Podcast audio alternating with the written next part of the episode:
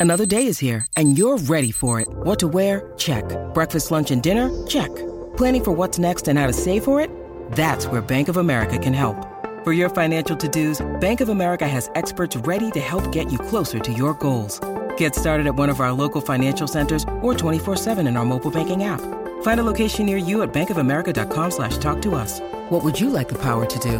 Mobile banking requires downloading the app and is only available for select devices. Message and data rates may apply. Bank of America and a member FDIC. With that song. I love that song.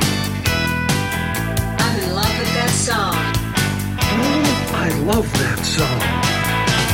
I love that song. I'm in love with that song. I love that song. I'm in love with that song. Friends and neighbors from around the world, welcome to the 100th episode of the I'm in love with that song podcast. 100 episodes. That's something.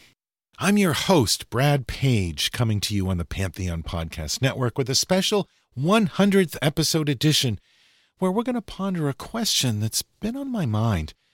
Whatever happened to the instrumental hit song?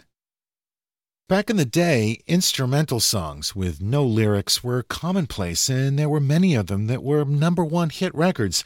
Once upon a time, the charts were littered with instrumentals. But when was the last time you heard an instrumental that topped the charts? Sure, there's some genres, electronic music, techno, dubstep, the rave scene, where instrumental music is a lot more common, but those are niches to varying degrees. I'm talking about songs that reached a broader, bigger audience. Top 10 hits on the Billboard Hot 100 chart. Now, I'm going to say right up front that I have no idea what the answer is to this question. I don't know why people don't seem to be interested in instrumentals anymore. But I think it's an interesting fact and worth taking a look back at the history, the rise and the decline of the hit instrumental song.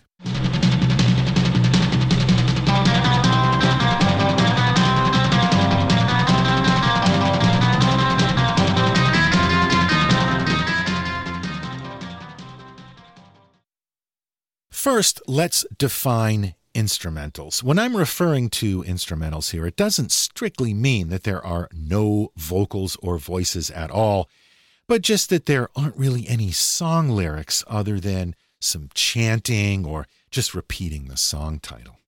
Now, the Billboard Hot 100 is an all genre chart, kind of the chart of charts, and is considered to be the industry standard. If you care about that kind of thing, which personally I don't, but it gives us a roadmap to follow, so let's just go with it.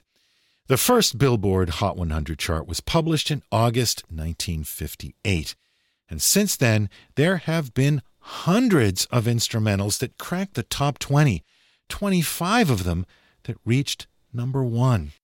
In fact, three legendary instrumentals predated the Hot 100. Tequila by the Champs was released in January 1958. And I love the muted, plucky guitar part at the beginning here.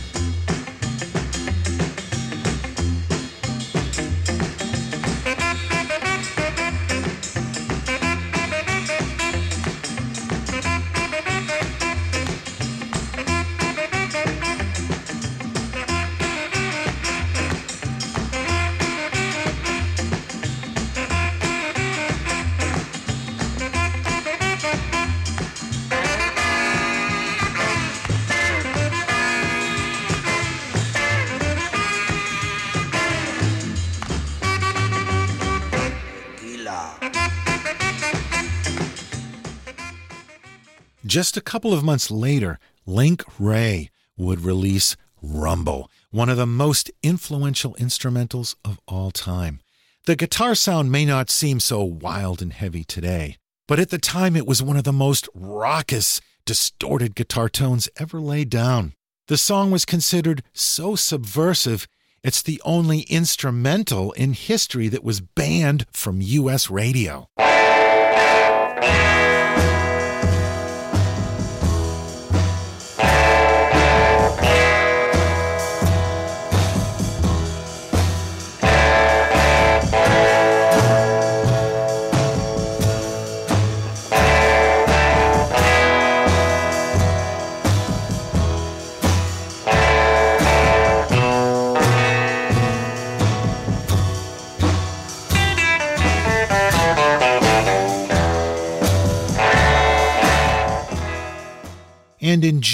1958, legendary guitarist Duane Eddy, who pioneered the twangy guitar sound, had his breakthrough hit with Rebel Rouser.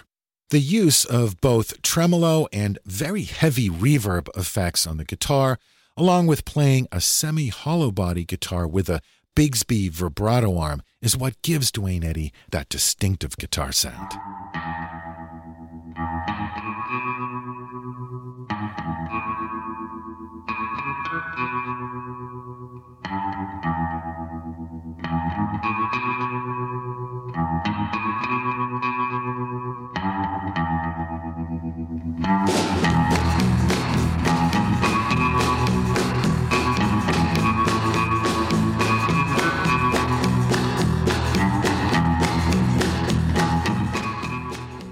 By 1959, the Billboard Hot 100 was in full swing. And so we can see there were eight instrumental songs that year that reached the top 20, including one of my favorite instrumentals ever, Sleepwalk by Santo and Johnny, which hit number one in July 1959.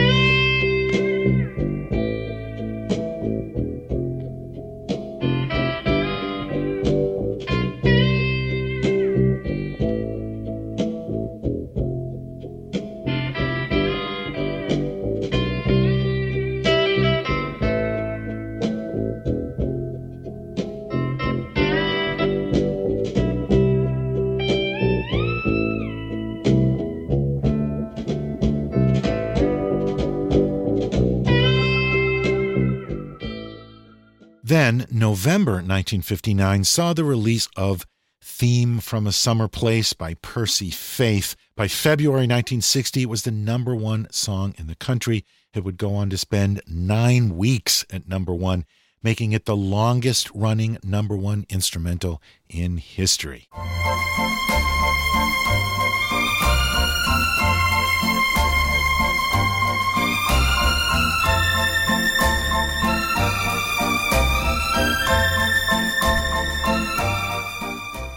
Now, Theme from a Summer Place is decidedly not a rock song, but I think it's worth noting that it's the first big instrumental that would set a trend going forward, especially in later years, of instrumentals that came from a movie or TV show. And the success of those songs, they're directly connected to the popularity of the film or the show.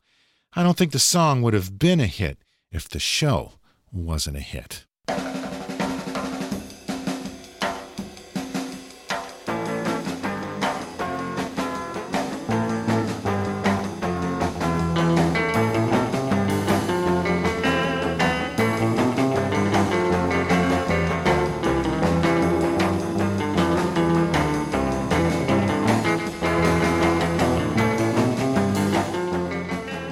The summer of 1960 brought us this first hit from The Ventures, probably the most successful instrumental band of all time. That's a song called Walk Don't Run.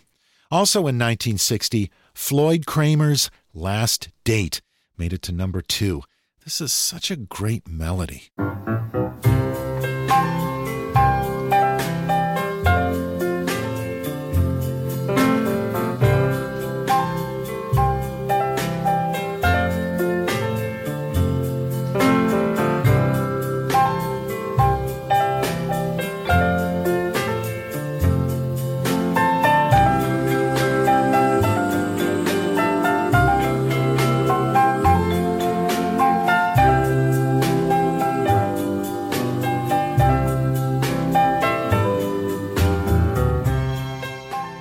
I fell in love with this song because Emmylou Harris recorded a great version of it with vocals. I realize I digress here, but I'm never going to get a chance to play this song on this show. So here's an excuse to play a little bit of Emmylou Harris's version.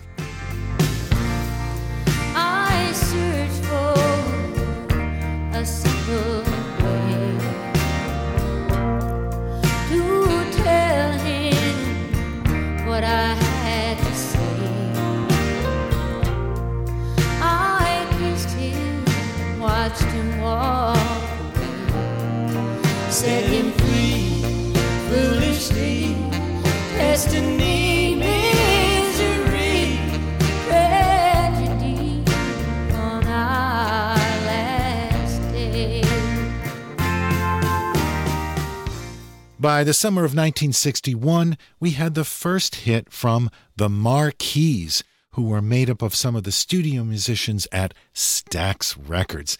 They recorded many classic instrumentals, but their first hit was their biggest, a track called Last Night.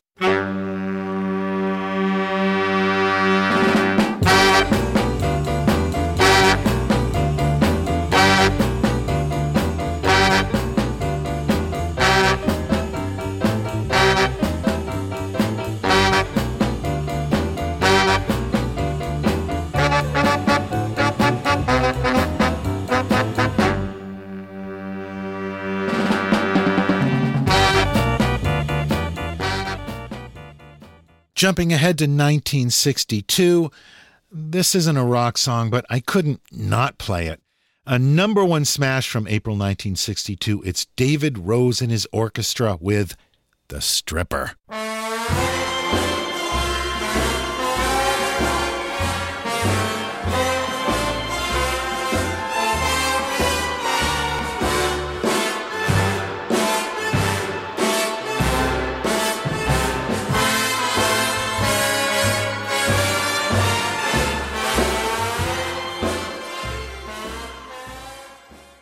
Yes, that song was a number one hit.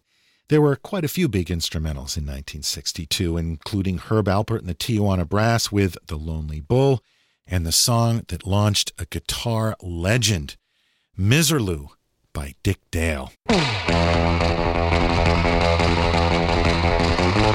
Ah!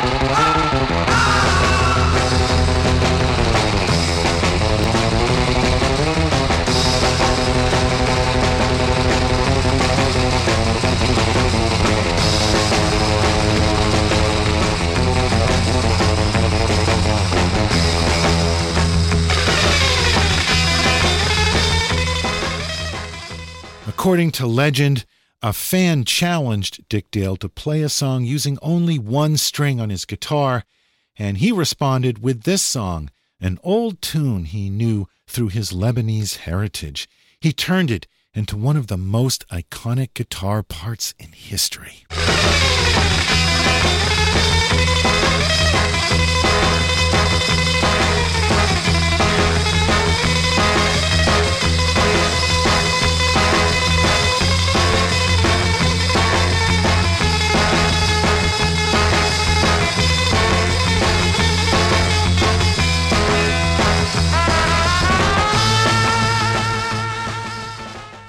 Okay, now here's a trivia question for you.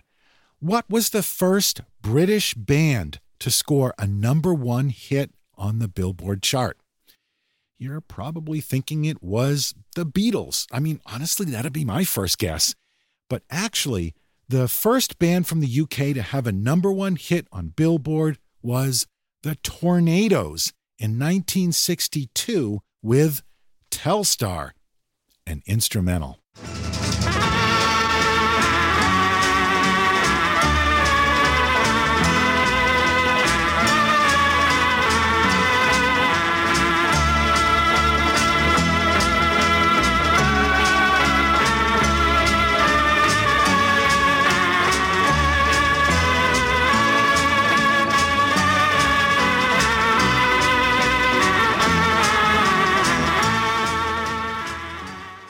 And also in 1962, maybe the most famous instrumental of all time, Booker T and the MG's Green Onions.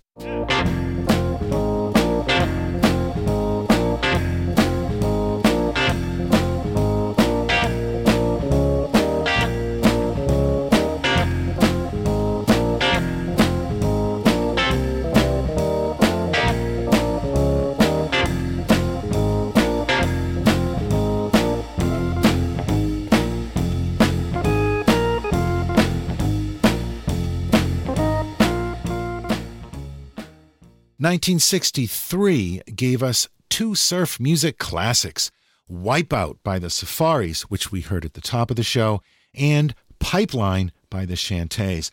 Both songs are prime examples of that surf guitar sound, a bright, clean guitar tone drenched in reverb, And in the case of Pipeline, there's a tremolo effect on there as well.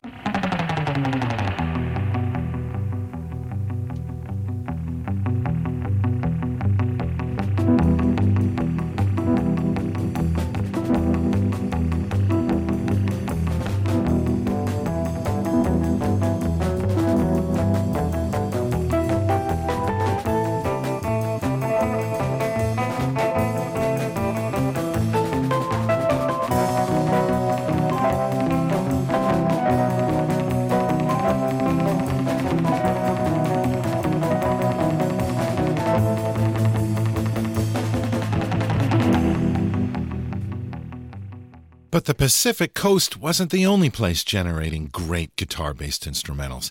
In 63, a guitarist named Lonnie Mack came roaring out of the Midwest with two killer tracks an instrumental version of Chuck Berry's Memphis and a smokin' original called Wham.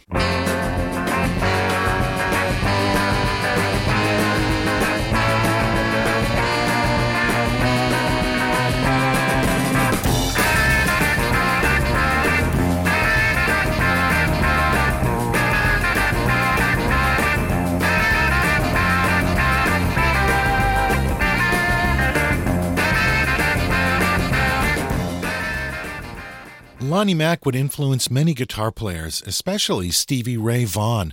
Let's listen to just Lonnie's guitar part, see if you can hear what Stevie Ray borrowed from Lonnie.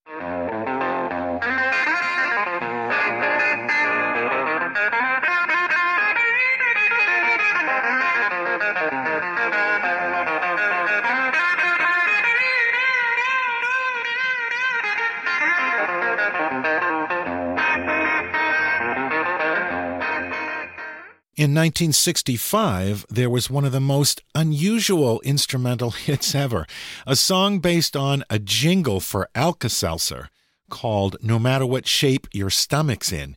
Here's the commercial. No matter what shape your stomach's in, when it gets out of shape, take Alka-Seltzer. Alka-Seltzer relieves the flutters, calms the nervous feeling, relieves heartburn, relieves the stuffy feeling, and relieves a headache. Better than any other antacid. And here's the hit instrumental version by the T Bones that made it to number three on the Hot 100.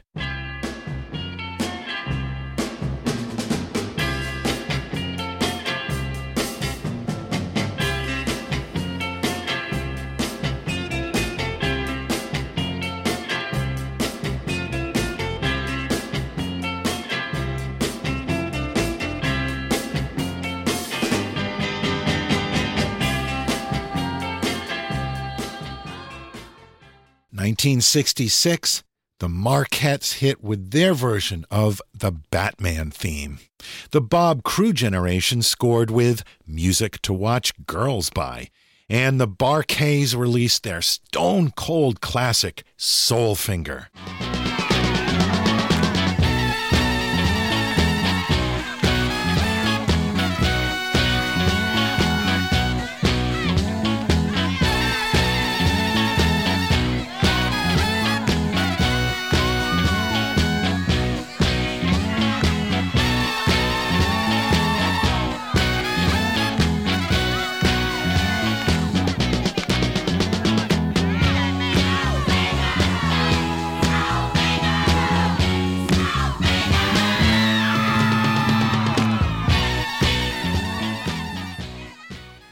Before the 60s were over, we were gifted with The Good, Bad, and the Ugly, another tune from a soundtrack. There was Mason Williams with Classical Gas, remember that one? And the great Hugh Masekela with Grazing in the Grass.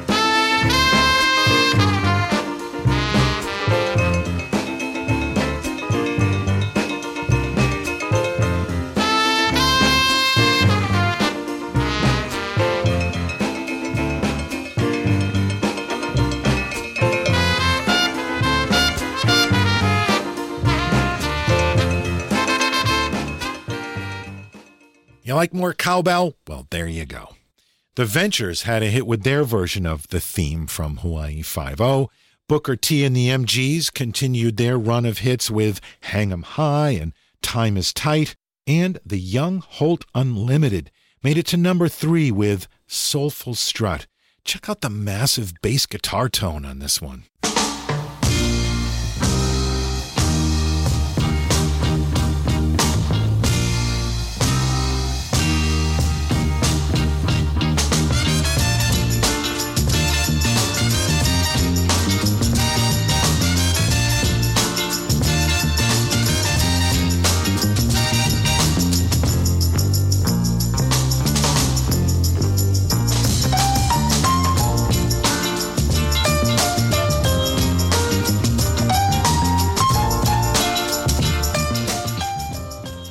Now, if that sounds familiar, you may know the song by a different name. It was originally released the same year as a vocal song by Barbara Acklin. It was called Am I the Same Girl?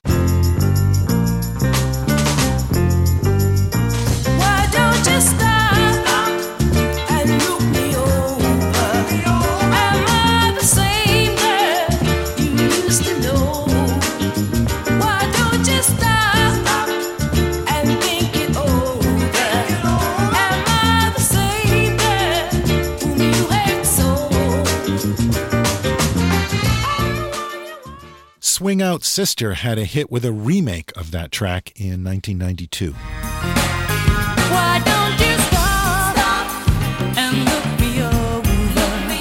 Am I the same girl you used to know? So, that was the 1960s. There were over 90 instrumentals that made the charts between 1960 and 1969. That was the high point of the instrumental. Beginning in the 1970s, we see a decline in the number of instrumental hits. The first instrumental to crack the top 10 in the 1970s was Scorpio by guitarist Dennis Coffey. It reached number six in October 1971. This is not from the film Scorpio. That movie didn't come out until 1973. This song would eventually be sampled by dozens of hip hop artists, including Public Enemy and LL Cool J. The song opens with a guitar riff that's actually nine different guitar parts layered on top of each other.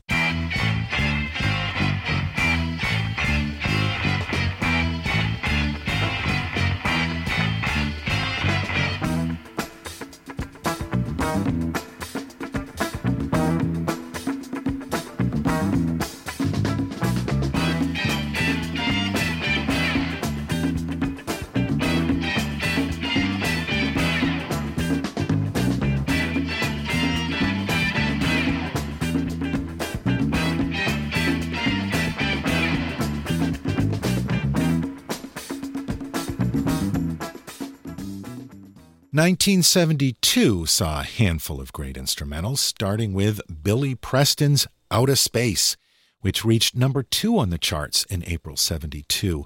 Billy Preston is, of course, most famous for his keyboard work on the Beatles' Let It Be album. Here, he delivers a killer performance on clavinet, played through a wah wah pedal.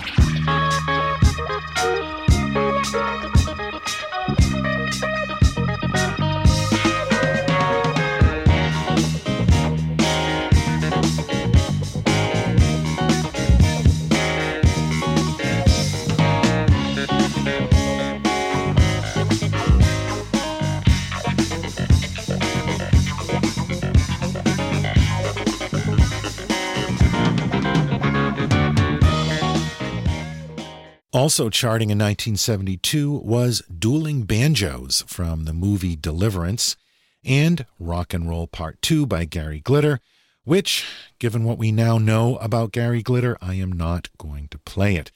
Another instrumental hit from 1972 was Popcorn by Hot Butter, which may be the single most annoying instrumental on this list, so I'm not playing that one either. Let's jump ahead to February 1973 Hocus Pocus by Focus.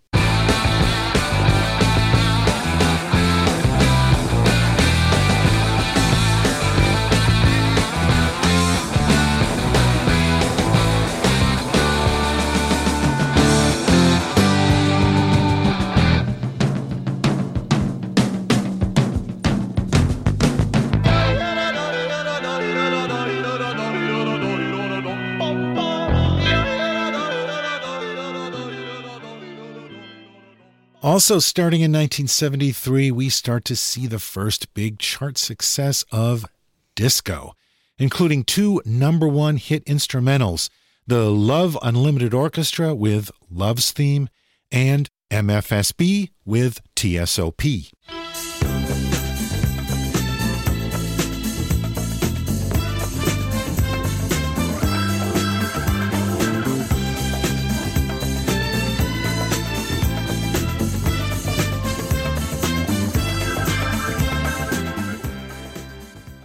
MFSB stood for Mother, Father, Sister, Brother. TSOP was short for The Sound of Philadelphia. In 1974, the Average White Band released Pick Up the Pieces. Maybe my favorite instrumental of all time?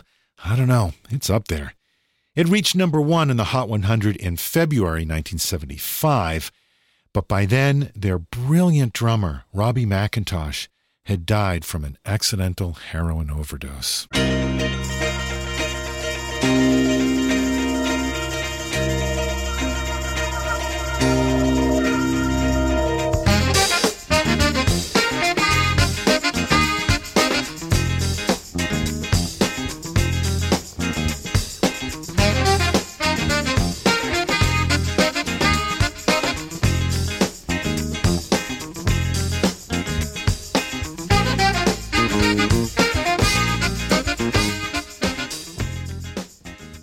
Also charting in 1975 was a funky instrumental with disco overtones, Express by BT Express.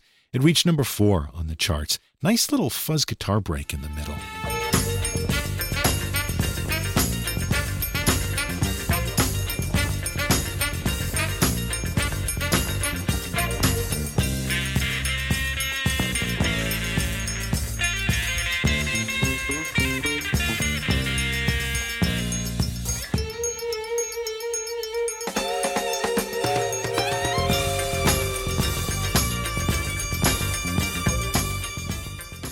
There were a few more instrumental hits in 1975, too. That old disco favorite, The Hustle, and two more TV show theme songs the theme from The Rockford Files, which reached number 10, and the theme from SWAT made it all the way to number one.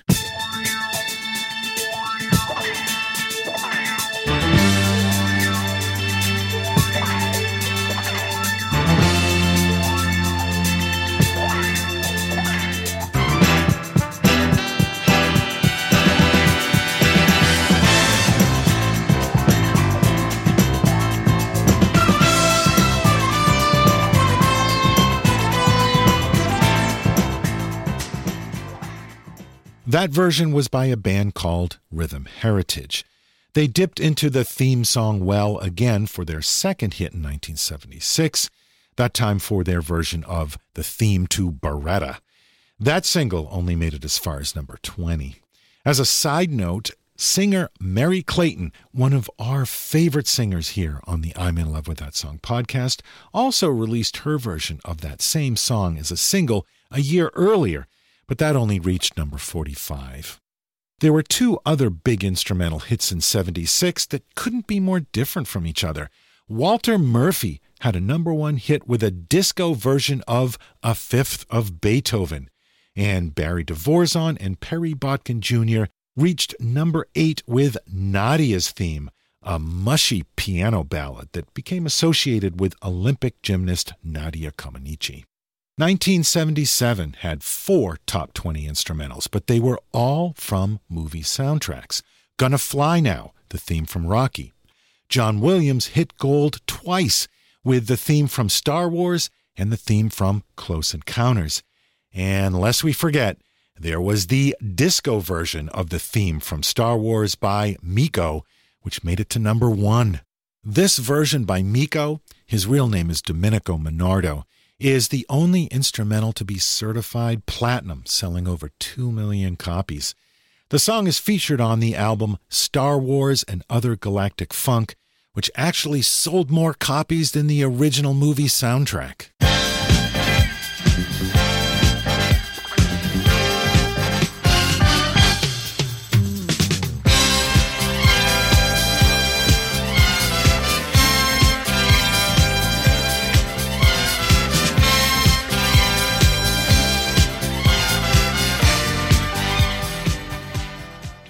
There was only one top 20 instrumental in 1978 Chuck Mangione's Feels So Good. The song was edited down to be a three minute single, but the album version is over nine minutes long. And I know this song probably defines soft jazz, which a lot of people hate, but you gotta give it up for guitarist Grant Geissman, who cuts loose with a great guitar solo. Here it is.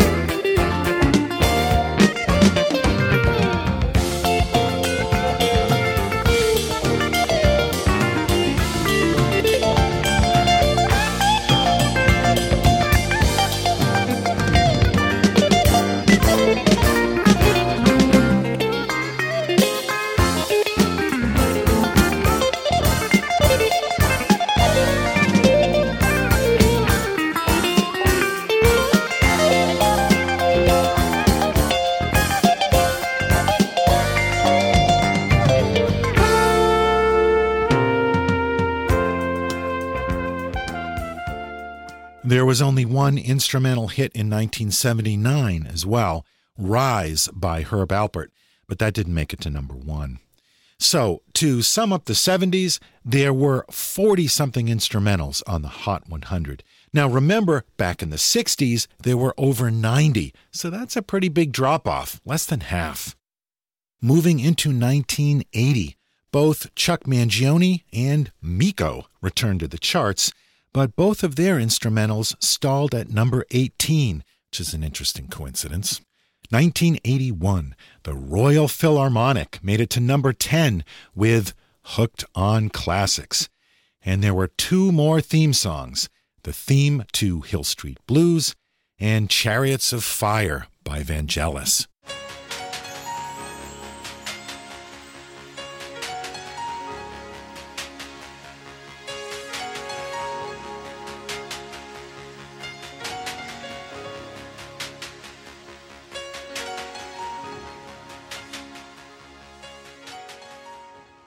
Clearly, you can see the trend here. By this point, the only instrumentals to get on the charts are theme songs from TV shows or movies.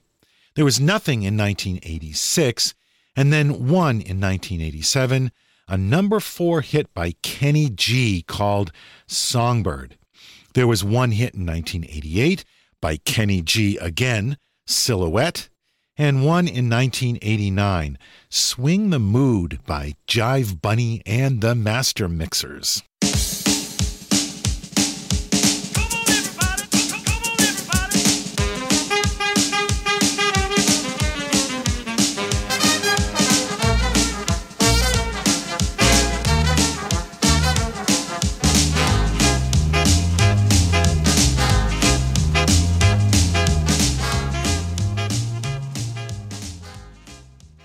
That is it for instrumental hits in the 80s. So, 90 plus instrumental hits in the 60s, 40 in the 70s, and only 11 in the 80s, and six of those were theme songs. So you can see where things are heading. From here on out, it's slim pickings. 1991, Dave Stewart from the Eurythmics and saxophonist Candy Dulfer reached number one with their title song from the movie Lily Was Here. It is nice to see a woman with a hit instrumental.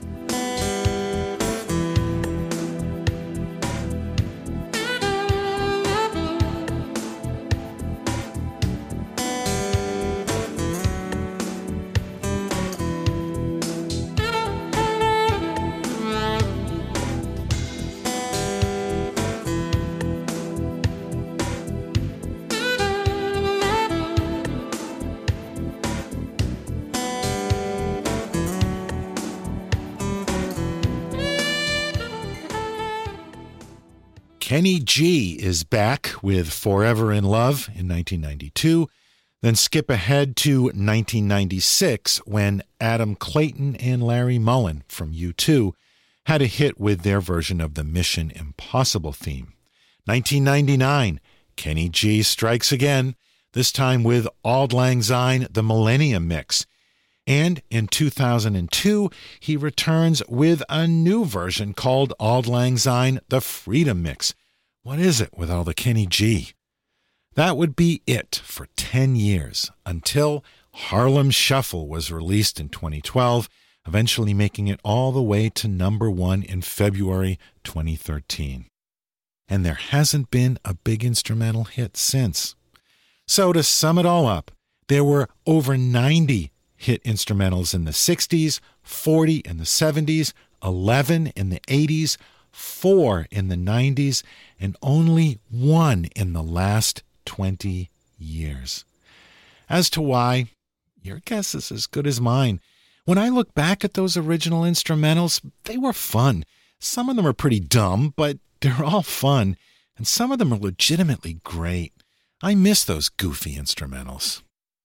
Thanks to all of you who listen for making these 100 episodes possible. As I've said before, this show is the proverbial tree falling in the forest without you to hear it, and I can't tell you how much I appreciate all of you for being a part of this show. We're all friends here, so join the gang over on Facebook. Just search for the I'm in love with that song podcast, and you'll find us there. Follow the show and write a review on Podchaser. That's probably the best place to leave a review or comment. Of course, all 99 of our previous episodes can be found on our website, lovethatsongpodcast.com. And if you love music and podcasts about music, you should check out the other shows on the Pantheon Podcast Network. Whatever bands or artists you're into, I'm sure you'll find more shows on Pantheon that you'll connect with. I'll be back in two weeks to begin our journey into the next 100 episodes. Now, some of you may have noticed that there was one instrumental that was conspicuously left off of this episode. And that's because that song will be our featured song next episode, number 101. I'll see you then.